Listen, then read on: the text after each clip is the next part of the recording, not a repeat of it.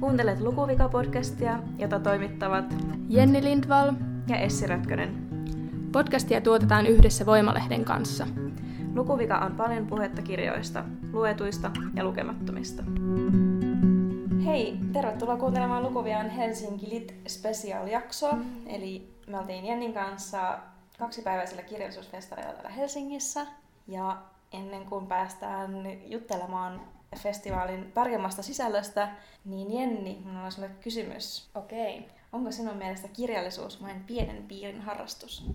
No, aika kinkkinen kysymys, mutta täytyy myöntää, että vaikka tälleen itse kirjallisuuden harrastajana, niin en haluaisi leimautua elitistiksi, niin kyllä se ehkä vähän on, varsinkin nykyään enenevässä määrin. Vai mitä mieltä sä oot? No joo, olen ehkä vähän samaa mieltä. Mulla tuli siis tämmönen ajatus mieleen, koska me tuolla festarin väliajalla tavattiin Bookish Tea Party-blogin Katri ja keskusteltiin hänen kanssa myös siitä, tai tämmöisestä Helsingin Sanomien kolumnista, joka kuuluu, että tekstin aikakausi on päättymässä. Aika raflaava otsikko. Ja tämän tekstin pääajatus on se, että yhä enenevissä määrin siirrytään tämmöiseen tekstin jälkeiseen aikaan, jolloin ei enää, tai siis lueta tekstejä, vaan kaikki on enemmänkin niin kuin videomuodossa tai äänimuodossa. Ja siinä tässä tekstissä siis povattiin sitä, että kirjallisuus muuttuu tämmöiseksi eliitin harrastukseksi. Ja sitten Katri kirjoitti myös omassa blogissaan tästä aiheesta, eli tästä meidän keskustelusta. Ja hänkin tuli vähän siihen tulokseen, että Helsinki Lithän on juuri sitä pienen piirin harrastus suljettujen ovien takana. Totta. Että siellä me kaikki, montakohan meitä siellä oli, muutama 10-100 ihmistä, istumme pimeässä tai ei niin pimeässä huoneessa kuuntelemassa kirjallisuuskeskusteluja suljettujen ovien takana, että mikä voisi olla enemmän pienen piirin puuhastelua. Kyllä, ja ainakin osanottajakuntaa kun katselin, niin sehän oli aika semmoista naisvoittoista ja ehkä vähän vanhemman puoleista. Kyllä.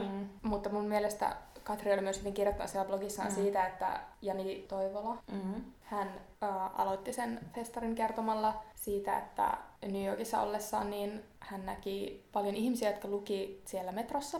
Ja hän alkoi ihmettelemään, että no mitäs toi lukeminen nyt, että pitäisikö muunkin alkaa. Ja hän oli ilmeisesti niin kuin siitä aloittanut lukuharrastuksensa, että se voisi olla tosi hyvä asia, että kirjallisuus näkyisi silleen enemmän. Esimerkiksi tuollain ihan katukuvassa, niin se ei välttämättä jäisi tällaiseksi pienen piirin puuhasteluksi. Se oli musta hyvä esimerkki siitä, että voi jotenkin innostua ja kiinnostua siitä. Totta.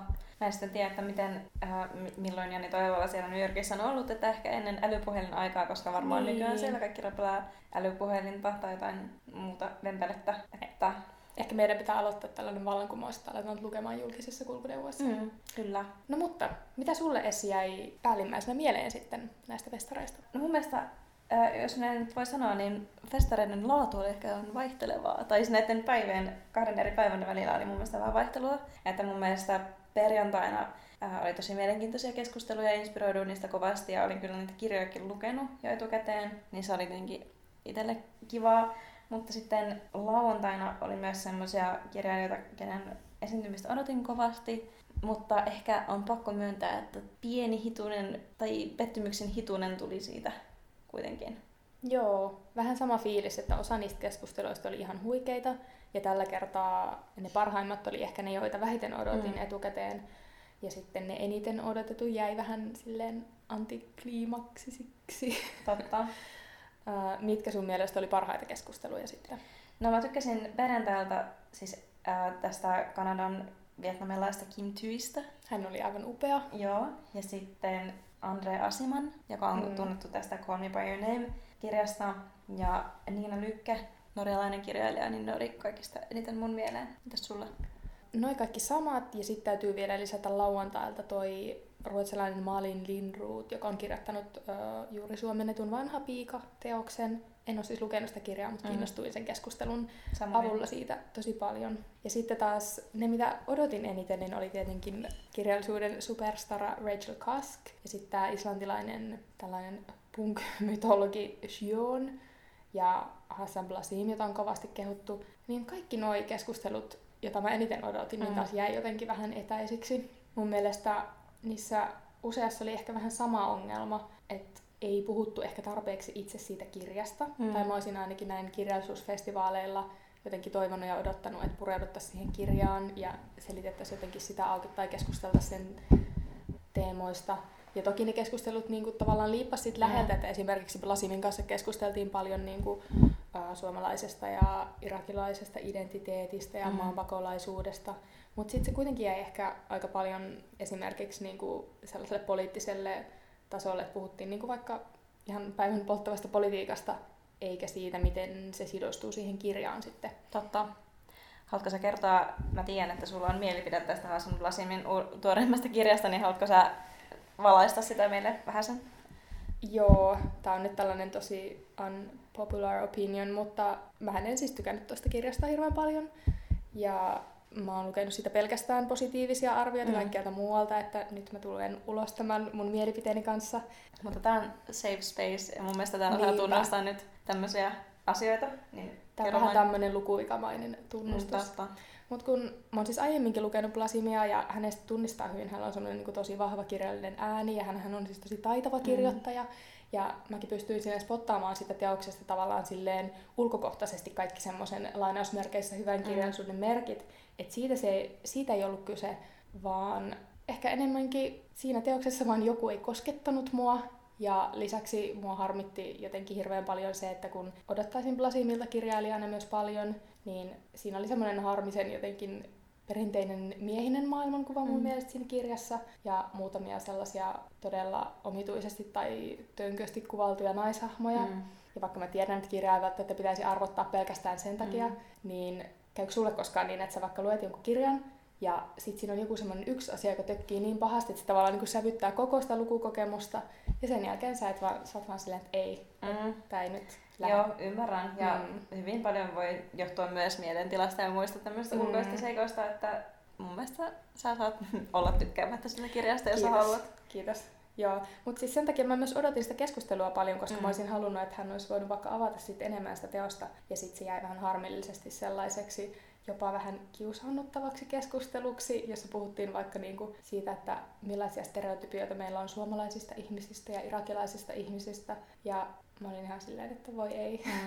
Mehän keskusteltiin ton Katrin kanssa ja Katri kirjoitti myös blogissa vähän samasta, että jos Blasim on 15 vuotta asunut Suomessa, niin mun mielestä ehkä ei enää kaikista relevantin kysymys ole kysyä, että mitä mieltä hän on suomalaisista tai mitä hän ajattelee suomalaisista. Hän kyllä taisi ihan kauniisti vastata siihen, että me ollaan tosi söpöjä. Joo. Mutta, tai myöskään, että ei ole kovin kiinnostava kysymys, minkälainen Suomi-kuva on maailmalla. Jos puhutaan tästä Blasimin kirjasta, niin en ihan kokenut, että nämä kysymykset niin liittyy toisiinsa ja tuntuu jotenkin vähän tosiaan pölyttyneiltä ajatuksilta ylipäätänsä. Joo, käsittääkseni hän on siis ihan Suomen kansalainenkin, niin tunsin vähän sellaista myötähäpeää jopa, niin, että hän on suomalainen ja tai kyllä. Sillä lailla niin kyllä. Mutta no, me ei tänään keskustellakaan sit enempää esimerkiksi Blasimin keskustelusta, vaan muista, mistä meille jäi käteen sitten enemmän jotain. Mikä susta oli parasta? Paras keskustelu. Niin. No, en mä ehkä osaa mainita mitään ensisijaisesti parasta, mutta esimerkiksi se perjantain aloittanut keskustelu, missä Silvia Hosseini haastatteli Kim Thúytä, niin oli kyllä ihan huikea. Olen ihan samaa mieltä. Musta oli jotenkin ihanaa, että tämän Kim Thúyn Ruu-romaanin perusteella olisin odottanut semmoista todella hillittyä ja eteeristä ja jotenkin, hillittyä ja eteeristä naista, mutta hän olikin todella räiskyvä ja sydämellinen ja ennen kaikkea hauska. Kyllä. Toi Ruu on siis ilmestynyt suomeksi vastikään. Se on tommonen omaelämäkerrallinen fragmentaarinen romaani, joka kuvaa todella runollisesti ja kauniisti aika kamaliakin tapahtumia. Elikkä Thúyn oma perhe on paennut Vietnamista Vietnamin sodan jälkeen sitten Malesian kautta Kanadaan. Ja tämä kirja siis kertoo siitä. Ja musta oli aivan ihanaa, kun se Kim Thúy totesi heti ensimmäisenä, kun häneltä kysyttiin tästä kirjasta, niin hän sanoi, että "It's the shortest book you'll ever read." Ja sit se sanoi, että ja sehän on hyvän kirjan merkki. Tähän on aina sanottu niin. Niin. Mä en tiedä, ollaanko me puhuttu sitten täällä podcastissa, mutta sehän on tämmönen meidän inside-läppä, että se on parhaan kirjan merkki, että se on lyhyt, helppo ja nopealukuinen. Varsinkin jos joku on, tai joku meistä on lukenut jonkun uuden kirjan ja sitten tulee kysymys, no minkälainen se oli? No se oli aika lyhyt ja helppolukuinen, eli hyvä kirja. Joo, niin musta oli ihana, että hän oli samaa mieltä. Niin. Ja toi ruuhan oli hyvä, koska se oli todella kompakti ja nopealukuinen. Mun mielestä hän sanoi, että sen voi lukea jopa 1,5 tunnissa. Mehän ollaan molemmat siis luettu toi kirja, ja mä ainakin tykkäsin siitä kovasti. No just ne asiat, mitä siitä on paljon nostettu esille, että siinä on sellainen niin kuin tosi runollinen ja eteenpäin soliva teksti. Ja mun mielestä se on jotenkin tosi hienosti kirjoitettu niin, että aina se edellinen tekstifragmentti jotenkin nivoutuu tosi hyvällä tavalla ajatuksellisesti siihen seuraavaan. Että se on sellainen niin kuin tosi hyvin tavallaan koottu kokonaisuus. Mm-hmm. Niin, vaikka ne tapahtumat on sinänsä aika irrallisia, niin. Eikä siinä ole niin kuin selkää mitään juonen kulkua, niin silti ne tarinat kuitenkin liittyy toisiinsa. Ja mun mielestä Silvia Hosseini, joka haastatteli Kim Thúytä tuolla festareilla, niin luonnehti tosi hyvin sitä kirjaa ikään kuin semmoiseksi valokuva-albumiksi, jossa on vähän niin kuin tuokiokuvia tämän Kim Thúyn elämästä. Ja myöskin he puhuivat tämmöistä, niin kuin, se muistuttaa ikään kuin muistia myös sillä tavalla, että on tämmöisiä vähän näennäisesti irrallisia kokemuksia, jotka vähän poukkoilee ajassa ja paikassa ja henkilöstä toiseen, mutta sitten ne kuitenkin muodostaa jonkun tämmöisen kokonaisuuden. Mm. Se oli musta tosi hienosti sanottu, koska niinhän muisti nimenomaan toimii, että se ei ole mikään kronologinen kertomus sun elämästä, vaan että siellä on aina semmoisia muistikuvia, vähän niin kuin valokuvia. Ja myös siinä tyylissä mun mielestä näkyy hyvin semmoinen tuokiokuvan luominen, että nehän on vähän niin kuin sellaisia snapshotteja. Tosiaan puhuttiin siitä, että toi Kim Thúy oli jotenkin tosi räiskyvä ja hauska persoona, niin musta oli aivan ihanaa, että hän pystyi vaikka naurattaa niin kuin koko salillista ihmisiä, mutta sitten taas vaihtamaan sitä rekisteriä aivan täysin, että yhtäkkiä puhumaan jostakin tosi vakavasta aiheesta tosi koskettavasti. Ja mun mielestä sekin peilautui jotenkin siihen kirjaan tosi hienosti, että siinähän siis hän kuvailee tosiaan tuommoisissa lyhyissä fragmenteissa asioita ja hän saattaa siirtyä ihan täysin vaikka siitä, että hän kuvailee jotain vanhuksia lootuslammella, niin kuvaan, jossa ammutaan niin kuin pieni lapsi pellolle. Että se tavallaan niin kuin vaihtelee tosi sujuvasti se semmoinen kauneus ja kauheus siinä kirjassa. Niin ja Kim Thúyn mielestä kauheista asioista on tehokkaampaa kertoa sen kauneuden kautta, tai se kauneus on joku semmoinen keino saada lukijan tai katsojan tai kenen tahansa huomio niin kuin niihin kauheisiin asioihin. Musta se oli esimerkiksi jotenkin tosi voimallinen hetki siinä keskustelussa, kun hän vaikka mainitsi sen, että kaikki tietää sen kuuluisan kuvan Vietnamin sodasta, jossa se alaston nuori lapsi, tyttö, juoksee kameraa kohti ja itkee. Ja sitten jotenkin, musta se oli tosi siistiä, että varmaan kaikki just sillä hetkellä, niin kun kaikki tietää sen kuvan, niin ajattelee sitä. Ja sitten se Kim Thúy sanoi, että se kuva on kaunis. Ja sitten ensimmäinen reaktio on silleen, että no, eihän noin voi sanoa, mutta sehän on oikeasti totta, että monet tollaiset kuvat, hän puhui myös siitä Alan Kurdin kuvasta, sen syyrialaispojan, niin siitä, että ne kuvat on kauniita sillä tavalla, että ne kiinnittää sun huomion, ja vaan kiinnittämällä sen ihmisen huomion, niin sit sä voit tavallaan alkaa käsitellä sitä kauheata aihetta sen takana. Tai mä en tiedä, osaanko mä selittää tätä hyvin, mutta hän puhui siitä jotenkin tosi, tosi kauniisti ja hienosti. Joo, ja sitten se näkyy mun mielestä ehkä tässä kirjasta luetusta tämmöistä lainauksesta, jonka luki siis Silvia Hosseini, ja tässä kappaleessa Kim Thúy kirjoittaa rakkaudesta, eli vietnamin kielessä rakastamiselle on niinku useita eri sanoja, ei ole pelkästään sanaa rakastaa, vaan voi rakastaa monella eri tavalla. Ja sitten se alkaa tämmöistä tosi niinku kauniista aiheesta, ja lopulta se kappale päättyy siihen, että Kim Thúy kertoo myös tässä kappaleessa, että vietnamilaisen pyhäkohta on pää, ja hän on yhden ainoan kerran koskettanut isänsä päätä, ja se oli silloin, kun hän otti isänsä päästä tukea, kun hyppäsi sieltä pakolaisveneestä rannalle. Ja mun mielestä siinä näkyy myös se tavallaan siitä kauneudesta kauheuteen. Kyllä, tuo oli jotenkin tosi osuva kohta luettuona siellä. Oliko sulla enempää Thúystä vai siirrytäänkö seuraavaan keskusteluun? Haluatko kertoa meille vielä, että miten Kim Thúy alkoi kirjoittaa tätä kirjaa? Ai niin, hän siis sanoi, että oliko se niin, että hän nukahtaa tosi helposti. Joo. Ja varsinkin autolla ajassa, niin se on aika huono ominaisuus. Ja sitten kun hän seisoi vaikka punaisissa valoissa tosi pitkään, niin hän alkoi mielessään kirjoittamaan listoja ja käymään läpi näitä muistoja. Ja hän sillä tavalla alkoi kirjoittaa tätä kirjaa, että hän ei nukahtaisi punaisiin valoihin, mikä oli musta hauskaa. En tiedä, onkohan se totta, mutta ainakin se oli kuulostaa hyvältä. Hyvä anekdootti. Kyllä, ja voin myös samastua siihen, että jos mitään ei tapahdu puoleen tuntiin, niin nukahdan. Totta. Joo. Sä olit lukenut tämän seuraavan kirjan, josta me vähän puhutaan, eli André Acimanin Call Me By Your Name, eli Kutsu minua nimelläsi. Joo, mä oon siis ainoa, tai varmaan maailman ainoa ihminen, joka on lukenut sen kirjan, mutta ei siis katsonut sitä elokuvaa. Sä oot, kyllä. Jostain syystä, mutta siis niille, jotka ei nyt tiedä, vaikka varmaan kaikki tämän kirjan ja ainakin elokuvan tietää, niin tässä suomeksi siis Kutsu minua nimelläsi kirjassa, niin tämä kertoo kahden miehen rakkaustarinan ja sijoittuu tämmöiseen ihanaan aurinkoiseen, pahteiseen Italiaan. Ja tässä on pääosassa siis Oliver ja Elio. Ja, eli tämä kirja lähtee siis liikkeelle siitä, että tämä päähenkilö Elio on 17-vuotias ja hänen perhe on tämmöinen akateeminen. Ja perheen isä ottaa aina kesäksi tämmöisen jatko-opiskelijan luokseen tai sinne niiden perheen huvilalle asustelemaan. Silloin tämä jatko-opiskelija saa viimeistellä käsikirjoituksensa ja samalla auttelee vähän sitä perheen isää näissä sen tutkimusasioissa, ymmärtääkseni. Mm. Ja sitten tänne tulee tietenkin tämä Oliver, joka on tämmöinen tosi karismaattinen amerikkalainen, ja tämä Elio sitten kiinnostuu välittömästi siitä Oliverista ja alkaa niin suorastaan fantasioimaan siitä ja himoitsemaan sitä, ja se on pakko mieltäinen tästä Oliverista. Ja nyt spoilers, niille tulee suhde. Mm. Kukaan ei varmaan tiennyt sitä vielä. Ei varmaan, mutta toki tämä on tämmöinen täyttymätön rakkaus, ja he eivät sitten kuitenkaan loppuelämänsä ole yhdessä, mutta tämä on siis kuvaus tämmöistä äärimmäistä intohimosta ja kahden ihmisen välisestä intiimiydestä. Hankala sana. On. Mä en ole siis lukenut sitä kirjaa, mutta mä oon tietenkin nähnyt sen elokuvan. Mm. Ja se elokuva oli musta ihan huippuhyvä. Mä itkään vollotin siinä lopussa. Ja me puhuttiinkin tuossa aiemmin siitä, sä saat kohta kertoa mitä mieltä sä olit siitä kirjasta. Mm. Mutta ehkä mä menin katsomaan sen leffan silloin, kun se ei ollut vielä mikään superkova hitti, enkä mä oikeastaan tiennyt siitä mitään etukäteen, niin siksi se oli musta ehkä jotenkin tosi vaikuttava, että silloin on helpompi ylittää odotukset, kun ei ole mitään odotuksia. Tämä pätee myös pussaelämässä. Mutta ja sitten sain tuosta keskustelusta ainakin sellaisen käsityksen, että siinä kirjassa liikutaan tosi paljon niin kuin sen, oliko se nyt Oliver vai Elio?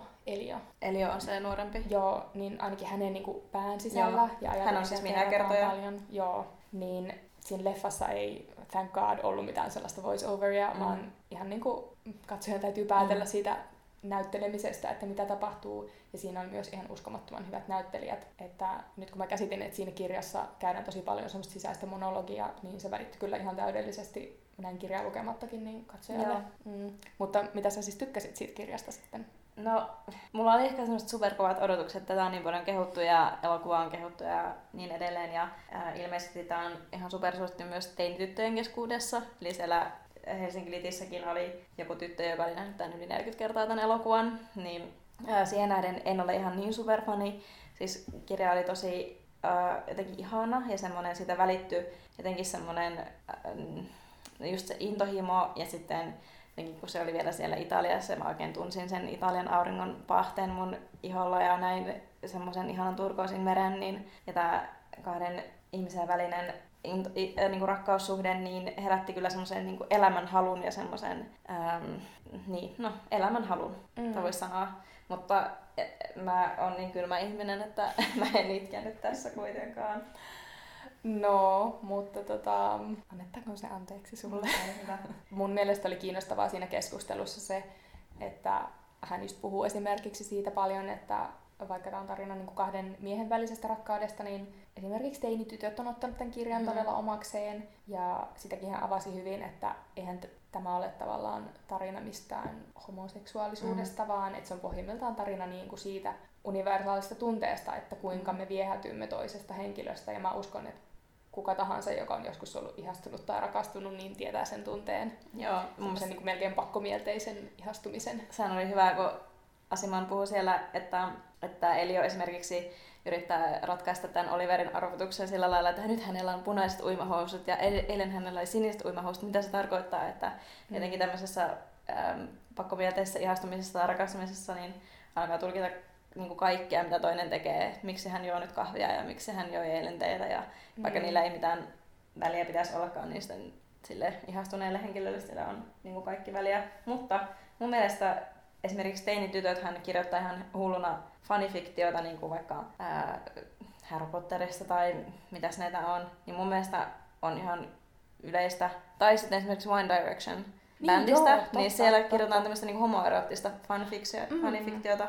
Niin mä ajattelin, onko se myös vähän jotenkin semmoista, että kun on kaksi miestä, niin siinä niinku, ei tule jotakin semmoisia niinku, naiselle niinku, jotain paineita tai semmoisia odotuksia tai ei tarvitse itse niinku, miettiä, että onko mä nyt ihan samalla niinku, tuo nainen tuossa, vaan se on jotenkin semmoinen vähän niin kuin teinitytöt rakastuu myös julkiksiin, koska tietää, että se on tavallaan niin kaukana. Se on semmoinen turvallinen tila tavallaan käsitellä niitä tunteita. Niin. Se voi muuten olla ihan totta, tämän kirjan kohdalla varsinkin. Niin. Mutta mun mielestä tässä kirjassa tosiaan se että tässä oli niinku tämmöinen niinku rakkaussuhde ja hyvin siis lihallinen suhde ja fyysinen suhde, niin tämä ei ollut myöskään niinku pelkästään mikään tämmöinen homoeroottinen harlekiiniromaani, vaikka siinä sitä erotiikkaa runsaasti olikin, että se ei niinku voi typistää tätä kirjaa niinku semmoiseen, vaan tässä niinku se kahden ihmisen välinen intiimiys näkyy niinku sillä, että ne tavallaan haluaa tulla siksi toiseksi ihmiseksi kokonaan. Eli he pukeutuvat ristiin toisensa vaatteisiin ja sillä lailla niinku yrittävät tulla toiseksi. Ja varmaan ehkä tässä näkyy, kun on kaksi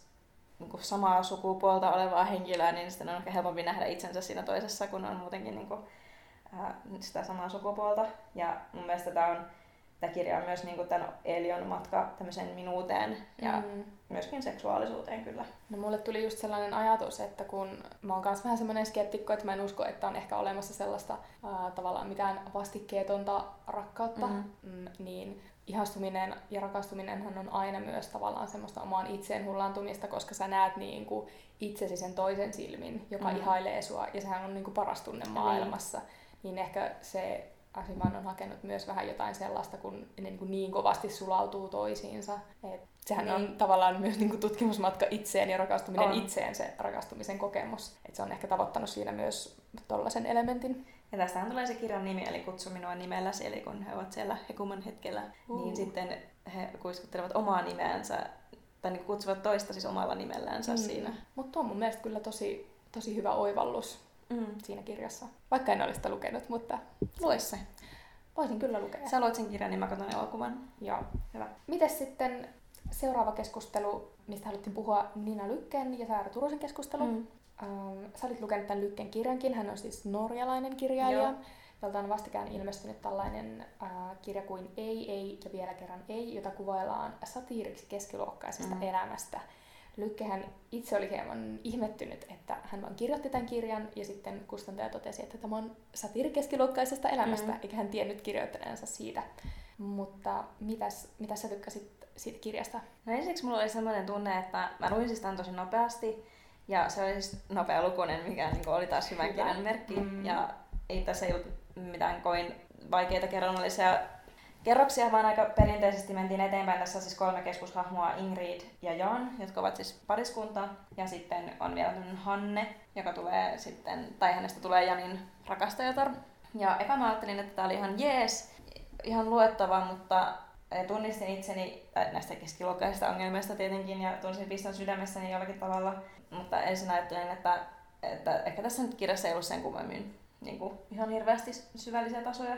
Tai voinko mä nyt sanoa, en kuulosti nyt tosi tylyltä, mutta siis ajattelin, että oli ihan luettava kirja. No, mutta se voi olla lukukokemus myös. Niin. Mutta sitten tässä keskustelussa, jossa tosiaan Saara Turunen haastatteli, niin musta oli tosi mahtavaa, kun tämä kirjan yksi hahmoista, eli tämä Ingrid, kun hänelle ja Janille tulee sitten tämä avioero, niin Ingridin elämä murtuu ihan täysin ja kaikki, mihin hän on joskus uskonut ja luottanut, niin poistuu hänen elämästään ja hänelle tulee kriisi tietenkin. Mutta sitten hän käsittelee tätä kriisiä sillä tavalla, että hän tavallaan sulkeutuu yhteiskunnan ulkopuolelle, kun aikaisemmin hän on ollut tosi tämmöinen suorittanut sitä ns-oikeaa tapaa elää, eli hänellä on perhe ja hyvä työpaikka ja talo ja 2 aikuista lasta, niin sitten hän tekee tämmöisen siirtymän, eli hän, nyt taas spoilereita, mutta hän muuttaa asumaan autoonsa ja päättää sitten ajella sillä ympäri Eurooppaa. Ja tässä keskustelussa Saara Turunen toi esille sen, että tämä Ingridin tempossa on vähän niin kuin tämmöinen, hänestä tulee tämmöinen eräänlainen nykymaailman cowboy, joka kääntää selkänsä yhteiskunnalle ja elää täysin vapaana kaikesta. Niin mun mielestä se oli tosi mahtava huomio ja se ehkä toi tämän kirjan uudelle tasolle mun mielessä. Joo. Mä en ole siis lukenut tätä kirjaa, mutta kiinnostuin keskustelun kautta siitä tosi paljon.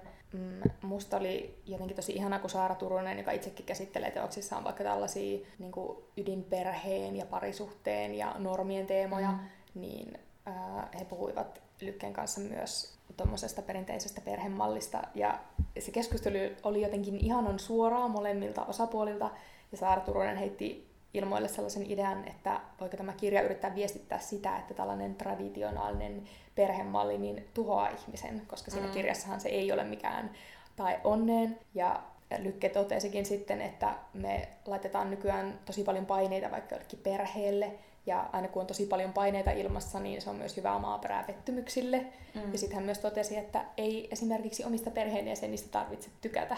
Mikä oli musta jotenkin aivan ihanasti sanottu. Se on aika vapauttavasti sanottu. Toivottavasti mun perhe ei kuuntele tätä, mutta musta oli jotenkin ihanaa, koska tuo kaikki on siis aivan totta, että me jotenkin aina ajatellaan, että semmoista vaikka perhe- tai parisuhden normit on niitä, mitkä tuo onnen, ja ne ei, niin kuin, se on vaan sellainen joku reliikki menneisyydestä. Ja sitten kun joku toteaa ääneen, että no ei, ja ei tarvitse tykätä kaikista, niin se oli jotenkin ihan vapauttava ajatus. Toinen, mikä mulle tuli tuosta mieleen, oli se, että hänhän siis kirjoittaa keskiluokan ongelmista, ja hän sanoikin, että hänen mielestään silleen eksistentiaalisessa mielessä on kiinnostavaa kirjoittaa nimenomaan ihmisistä, joilla on kaikki ja jotka on silti onnettomia. Hän vertasi tähän psykologi Maslowin tarvehierarkiaan tätä tilannetta, että me ollaan tavallaan siellä me keskiluokkaiset pohjoismaalaiset ihmiset, niin ollaan siellä ihan huipulla, että meillä on tavallaan kaikki niin kuin perustarpeet, mitä me tarvitaan elämään, ja silti me ei olla onnellisia. Ja hän totesikin, että eläminen on aina vaikeaa. Se oli kans jotenkin kivasti sanottu. Olen samaa mieltä. Eläminen on usein aika vaikeaa. Tunsit sä piston sydämessäsi tai tunnistitko sä itsesi siitä keskiluokkaisuudesta? No tunnistin joo jollakin tavalla, vaikka mä yritän, tai musta on vaikea myöntää olevani keskiluokkainen, mutta ehkä se kuuluu myös siihen tilaan vähän. Tai sitä ei tunnista, eikä muista Lykke puhuu tässä keskustelussakin sitä, että monet on ihan luokkasokeita. Tai tämmöiselle omalle luokalle tulee sokeaksi. Ihan niin varmasti. Ja Suomessa varsinkin ja tälleen Pohjoismaissa. Niin. Että kyllä mä tunnistin itseni näistä ongelmista. Tästä päästään myös, tai he itse asiassa siinä keskustelussakin pääsivät siihen kiinnostavasti kiinni, että Lykkähän sanoi, että joo, hän kirjoittaa keskiluokasta, koska keskiluokka lukee. Totta. Ja sitten hän sanoi, että kaikki täällä salissa te olette keskiluokkaisia. Niin.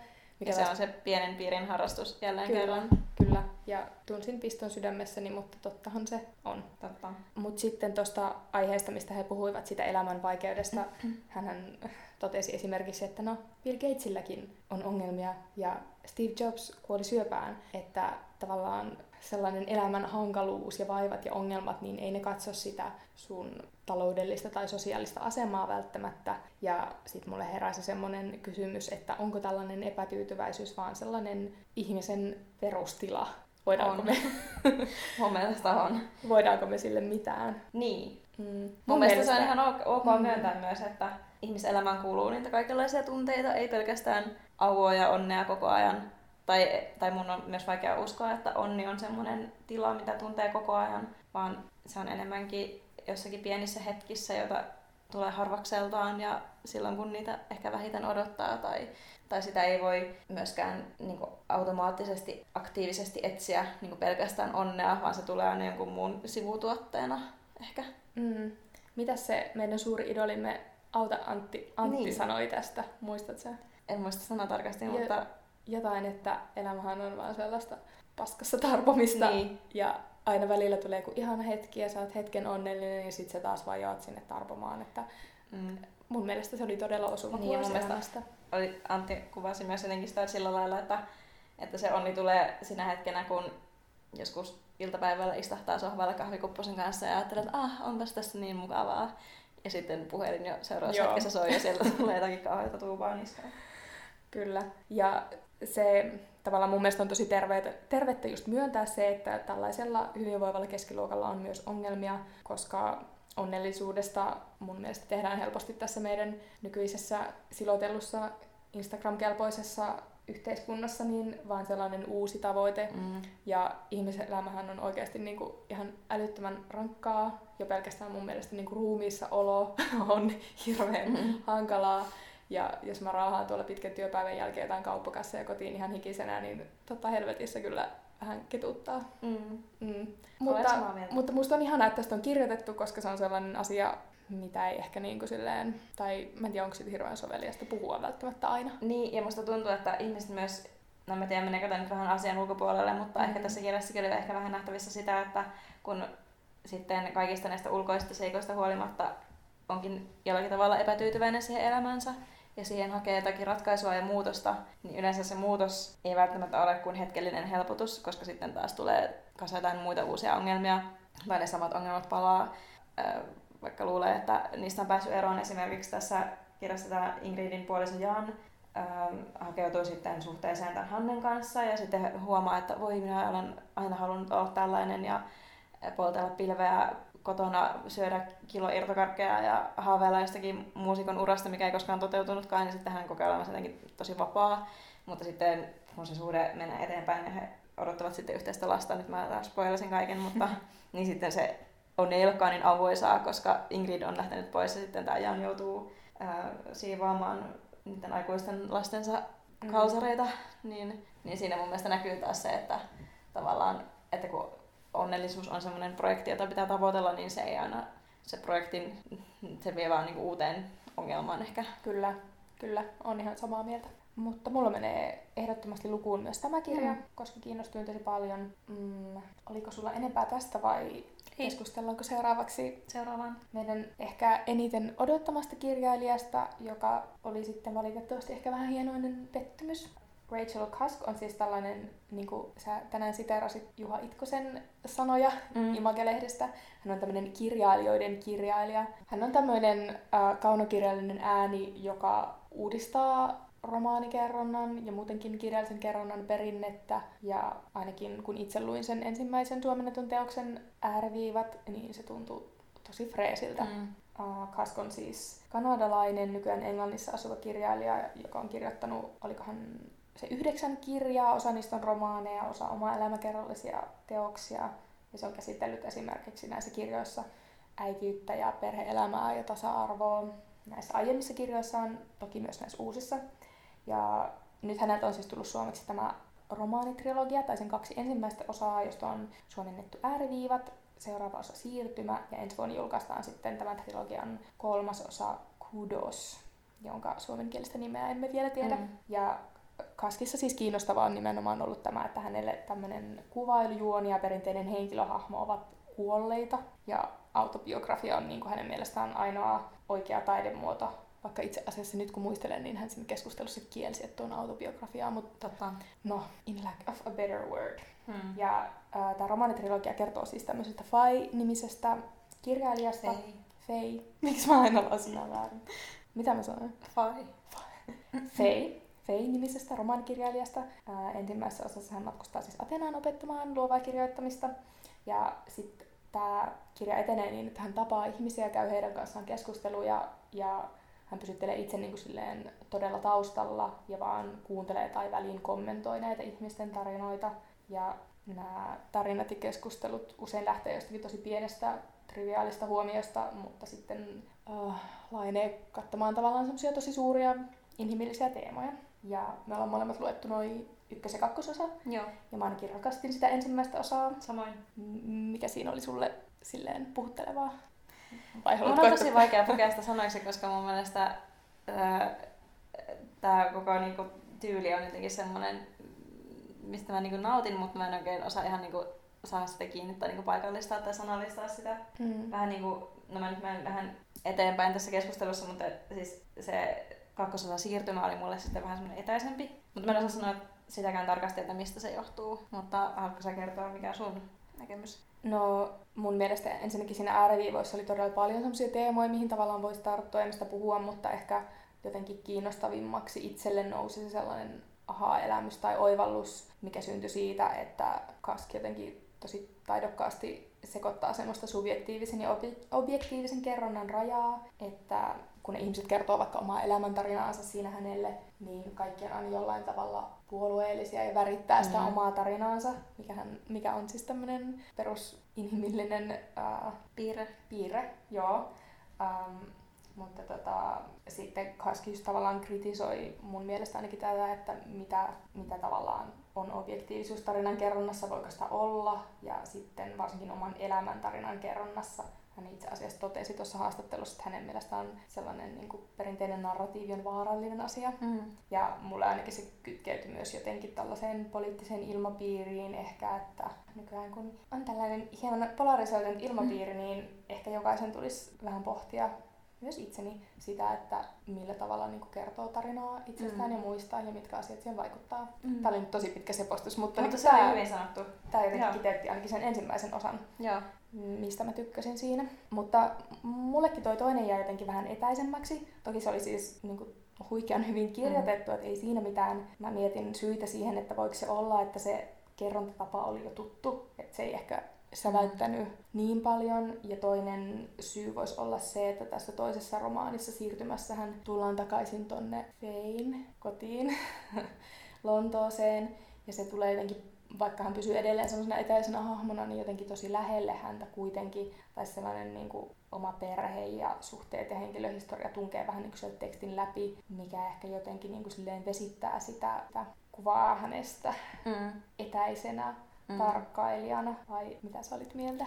Joo, mulla on ehkä vähän samat tuntemukset. Eli jollakin tavalla se, että se kertoja tulee kuitenkin vähän lähemmäksi, vaikka hänestä edelläkään tiedetä ihan hirveästi, tai hän ei niin kuin esiinny sillä aktiivisesti tuossa kirjassa niin paljon, niin silti kun se tulee lähemmäksi, niin jotenkin etännyttääkö se sitten niin kuin lukijaa jollakin oudolla paradoksaalisella tavalla, en tiedä. Mutta Juha Itkonen tituleerasi tässä Imagen arvostelussaan, että hänen mielestään Fei oli tämmöinen vähän jopa niin kuin epämiellyttävän etäinen hahmo, mutta mun mielestä se nyt oli se niin kuin tarkoituskin, että hän on vähän niin kuin etäinen hahmo, että tässä se tuli sitten vähän lähemmäksi. Mutta tässähän tosiaan niin kuin kuvataan sitä avioeron jälkeistä kaikkea tämmöistä, niin kuin nimikin ehkä kertoo, että siirtymää, että on jonkunlainen tämmöinen siirtymävaihe elämässä. Hän remontoi asuntoaan ja se on hirveä prosessi ja tässä kirjassa on muitakin tämmöisiä henkilöitä, jotka on vähän niin kuin tämmöisessä myöskin siirtymävaiheessa. Ehkä vähän samalla tavalla kuin tuossa Lykken kirjassa, niin tässä aika lopussa niin tämä Fei tapaa serkkunsa, joka on lennosta vaihtanut toiseen naiseen ja aloittanut uuden perhe-elämän naisen kanssa ja sitten hän menee sinne illalliskutsuille heidän luokseen ja sitten tämmöinen uusi idylli ei olekaan niin idyllistä, vaan siellä ne tulee kaikkea skismaa lasten kesken ja aikuisten kesken vähän tämmöistä keskustelua, niin mun mielestä siinä kanssa ehkä niin kuin näkyy vähän niin kuin tuossa Lykken kirjassa myös tämmöinen niin kuin kulissin murtuminen tai joku tämmöinen asia. Joo, aivan totta. Se kirjahan loppuu siihen, että on spoiler alert. Mutta siihen, kun hän sitten vähinään niin lähtee sieltä maalaistalosta, missä olet viettäneet sitä ahdistavaa iltaa, niin odotan kyllä innolla, että mitä siinä seuraavassa osassa tapahtuu, kun hän on nyt tavallaan käynyt sen siirtymän läpi. Että totta. Niin kuin mä tuossa keskusteltiin aikaisemmin, niin sanoinkin, että siinä ensimmäisessä osassa, kun miljoona on ihana Kreikka ja tämmöinen erilainen ympäristö, niin mulla tuli jotenkin etäisesti mieleen, että niin tämmönen, tässä pohdittiin näitä elämän suuria kysymyksiä, niin myös tämmöiset itsensä etsimiskirjat, jossa matkustetaan jotenkin uuteen ympäristöön, vaikka Eat, Pray, Love, vaikka ne oli siis täysin erilaiset kirjat, mutta tämä on hyvin kaukainen esimerkki, mutta ehkä vähän sellainen fiilis, että se tuntui jotenkin semmoiselta elämää suuremmalta kirjalta ehkä senkin takia, ja sitten kun se tuli takaisin tosiaan sinne arkielämään, mihin tavallaan voi samaistua, niin se ei tuntunut enää niin jotenkin säväyttävältä, mutta en tiedä miksi. Tuo on tosi hyvä pointti, mulla on vähän sama fiilis. Se ensimmäinen osa, varsinkin kun se oli Kreikassa, mikä on tällainen niin kuin länsimäisen kulttuurin kehto ja semmoinen tosi jotenkin eteerinen ja kirkas, niin ehkä sekin toi sellaista jonkin tyyppistä lumoa siihen. Mutta missään tapauksessa tuo ei ole siis huono toi siirtymä, vaan kun sitä vertaa ylivertaiseen, niin siinä oli jotain mulle vähän heikompaa. Mutta mä jotenkin odotan sitä kolmatta osaa, kun mä ajattelen, että ehkä se sitoo nämä kaikki jotenkin yhteen tai siinä on vielä joku erilainen tunnelma tai erilainen aspekti tähän koko trilogiaan, mutta sen takia mulla jää vähän nyt valjuksi tämä koko keskustelu siellä Helsingin Litissä, kun se kirja oli jotenkin semmoinen, mistä mä en oikein saanut otetta, niin mä olisin hirveästi halunnut kuulla siitä Rachel Cuskin kertomana enemmän. Ja haluatko sä kertoa, mitä mieltä me ollaan tästä? Niin, mä olisin siis kovasti halunnut tykätä tästä keskustelusta, mutta täytyy sanoa, että siinä oli ainakin itselle ja muutamalle muullekin henkilölle, jonka kanssa juttelin, niin ehkä niinku vaikeuksia seurata sitä keskustelua. Mun on vähän samalla tavalla, kun on vaikea saada kiinni välillä vaikka Kaskin ajatuksista ja siksi olisi just halunnut, että se selittää niitä, niin samalla tavalla mun oli hirveän vaikea saada kiinni hänen ajatuksistaan myös siinä lavalla, että hänellä oli tosi samanlainen tyyli puhua ja selittää asioita, semmoinen pitkä ja polveleva niin kuin kirjoissa ja todella silleen yläilmoissa leijaileva filosofinen ote, eikä siinä siis sinänsä mitään pahaa, mutta että sitä oli jotenkin hankala seurata. Kun hän oli päässyt lauseen loppuun, niin sitten mä jäin miettimään, että mistä hän aloitti. Ja toinen voi olla se, että mun mielestä myös ne haastattelukysymykset oli vähän sellaisia, ehkä suurin osa omalla tavallaan relevanttia, mutta ne oli niin kaukana toisistaan, että mun oli hirveän vaikea saada siitä keskustelusta mitään sellaista yhtenäistä kuvaa. Ja sitten tietenkin voihan se olla vaan, että joidenkin ihmisten henkilökemiat ei silleen kohtaa. Ja varsinkin tuommoisessa vaikeassa haastattelutilanteessa, niin se nousee usein silleen tosi tärkeäksi tekijäksi. Mehän pohdittiin tuossa myös Rachel Cuskin tämmöistä ulkoista olemusta siellä lavalla, eli hän oli aika semmoinen hillitty, eikä juuri katsonut yleisöä, vaan katsoi haastattelijaa ja puhui tavallaan hänelle, niin ehkä siitäkin tuli vähän semmoinen jotenkin etäinen fiilis, mutta sittenhän me pohdittiin myös, että jos hän olisi mies, niin tämmöistä ei olisi pohdittu varmaan ollenkaan. Niinpä. Että mun mielestä esimerkiksi Hassan Blasimkin ei katsonut yleisöä ja se ei kiinnitä samalla tavalla huomiota. Ja tämä nyt liittyy ehkä siihen, että naiselta jotenkin oletetaan usein sellaista miellyttävyyttä. Niin toisaalta se oli ihan fresh. Mutta joka tapauksessa valitettavasti sit keskustelusta ei jäänyt hirveänä käteen. Mulla ehkä nyt yksi asia, mistä sain jotenkin kiinni tuossa keskustelussa, oli se, että kun esimerkiksi toi siirtymä ja ääriviivatkin niin kuvaa sellaista niin kuin avioliiton jälkeistä tilaa, tai kun avioliitto on murtunut. Ja Cusk itsekin puhuu siitä, että hän tai tämä hänen alter egonsa Faye olivat sellaisessa tilanteessa, että kun semmoiset yhteiskunnan ulkoiset normit, jotka määrittää sua, on hävinnyt, hän ei ole enää vaimo, hän ei ole enää avioliitossa, niin tulee tavallaan sellainen niin kuin ulkopuolisuuden tila. Ja sitten he puhuvat myös siitä, että kun kaikki tämmöiset, tai kuinka paljon ihmisestä on semmoista opittua roolia, että kun ne kaikki roolit riisutaan, niin kuka sä oikein oot. Ja on hirveän vaikea niin kuin päätellä, että mikä on sitä roolia ja mikä on sun oikeaa identiteettiä, koska se identiteetti rakentuu tosi rahvasti niiden omaksuttujen roolien päälle. Ja sitten mun mielestä tämä oli myös semmoinen hyvin feministissävyytteinen kysymys siinä mielessä, että esimerkiksi sukupuoliroolit, jotka liittyy paljon vaikka tämmöisiin perhesuhteisiin, niin on sellaisia niin kuin hyvin vahvasti omaksuttuja, että keitä me oltaisiin, jos kaikki sukupuoliroolit vaikka lakkautettaisiin tällä sekunnilla. En tiedä. Niin, mutta tuossa myös on taas niinku hyvä kohta siihen Nina Lykken kirjaan, koska siinäkin oli tämä avioero, joka synnytti niinku tämmöisiä kriisejä identiteetissä, varsinkin se Ingridin kohdalla, kun hän oli niin kovasti rakentanut sitä perhe-elämää ja sitten kun se murtui, niin hänestä tulikin tämmöinen cowboy. Niin, totta. Mutta suosittelemme silti Cuskin kirjaa kaikille, vaikka keskustelu ei nyt täyttänyt kaikkia odotuksia ja odotamme innolla sitä uusinta osaa. Sitten oli vielä meidän yllättäjäkeskustelu. Vai oliko tämä sulle yllättävä?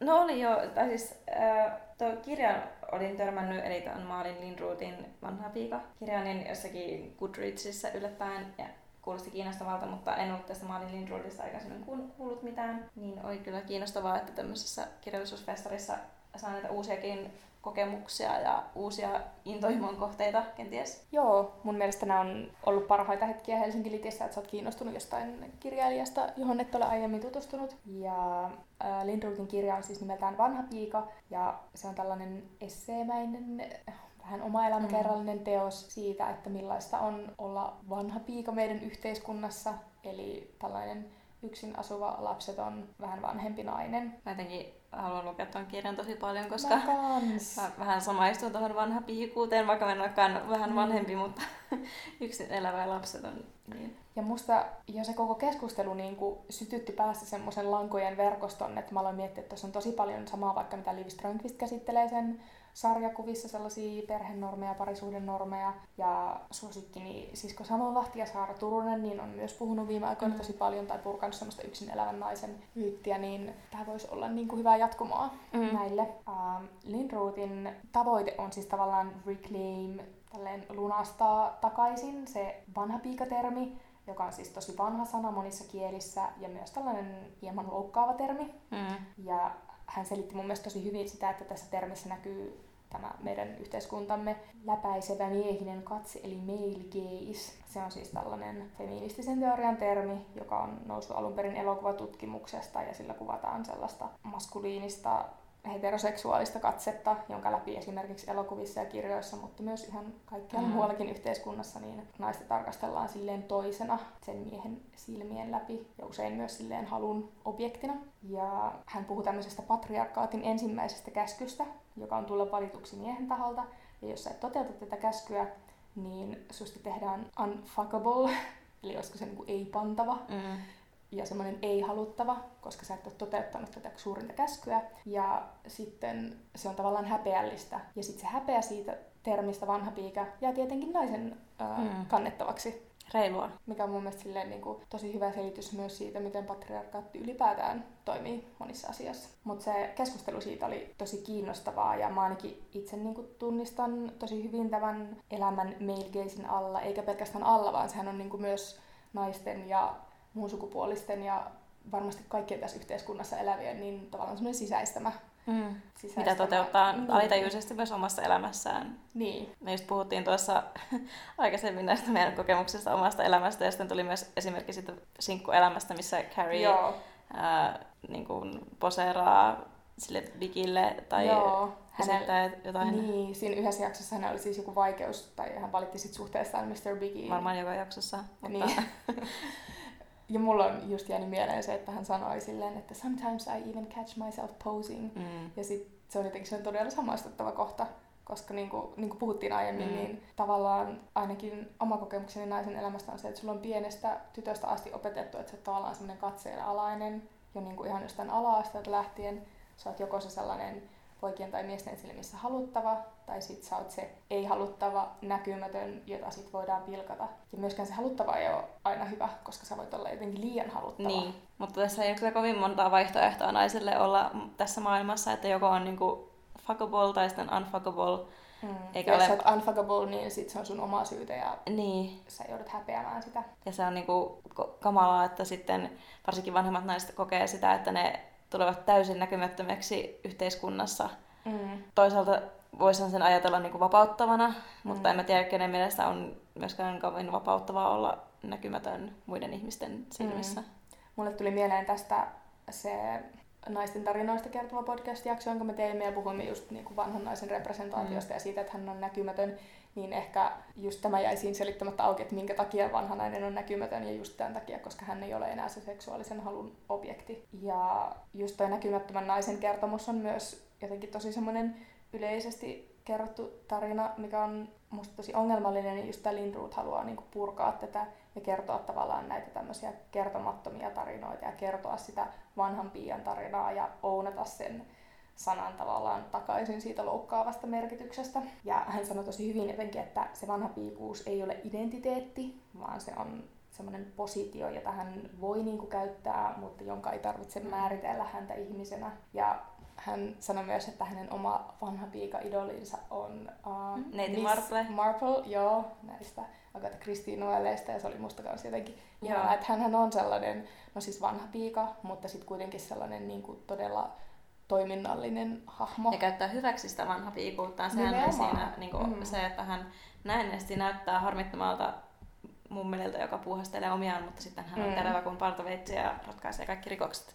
Niinpä, eli se on nimenomaan se positio, mistä hän voi toimia halutessaan. Mulle tuli vielä mieleen tuosta male gazeista se, että kun naisetkin on niin kuin, usein sisäistäneet sen, niin mä luin ihan vasta ton Aino Vähäpesolan Onnenkissa-kirjan, ja siinä hän totesi tosi hyvin sitä, että, tai siis hän totesi, että feminismi on niin kuin ahdistavista patriarkaalisista rakenteista jatkuvaa poisoppimista. Ja mun mielestä tämä vanha piika-kirja kertoo myös hyvin siitä, että pitää niin kuin tavallaan itse oppia pois siitä vaikka vanha piika-termin häpeästä. Mutta tämä kiinnosti mua tosi paljon ja tämä on kyllä ihan pakko lukea. Niin on. Joo. Oliko meillä vielä jotain muuta keskusteltavaa? No ei varmaan, musta tuntuu, että me ollaan aika hyvin keskusteltu jo. Mutta vaikka tästä tulikin kritiikkiä, niin päällimmäiset fiilikset on tietenkin tosi hyvät. Ehdottomasti. Helsinki Lit on ihan huikea tapahtuma ja varmasti näemme siellä taas ensi vuonna. Kyllä. Joo. Seuraavaan jaksoon. Moikka! Hei hei!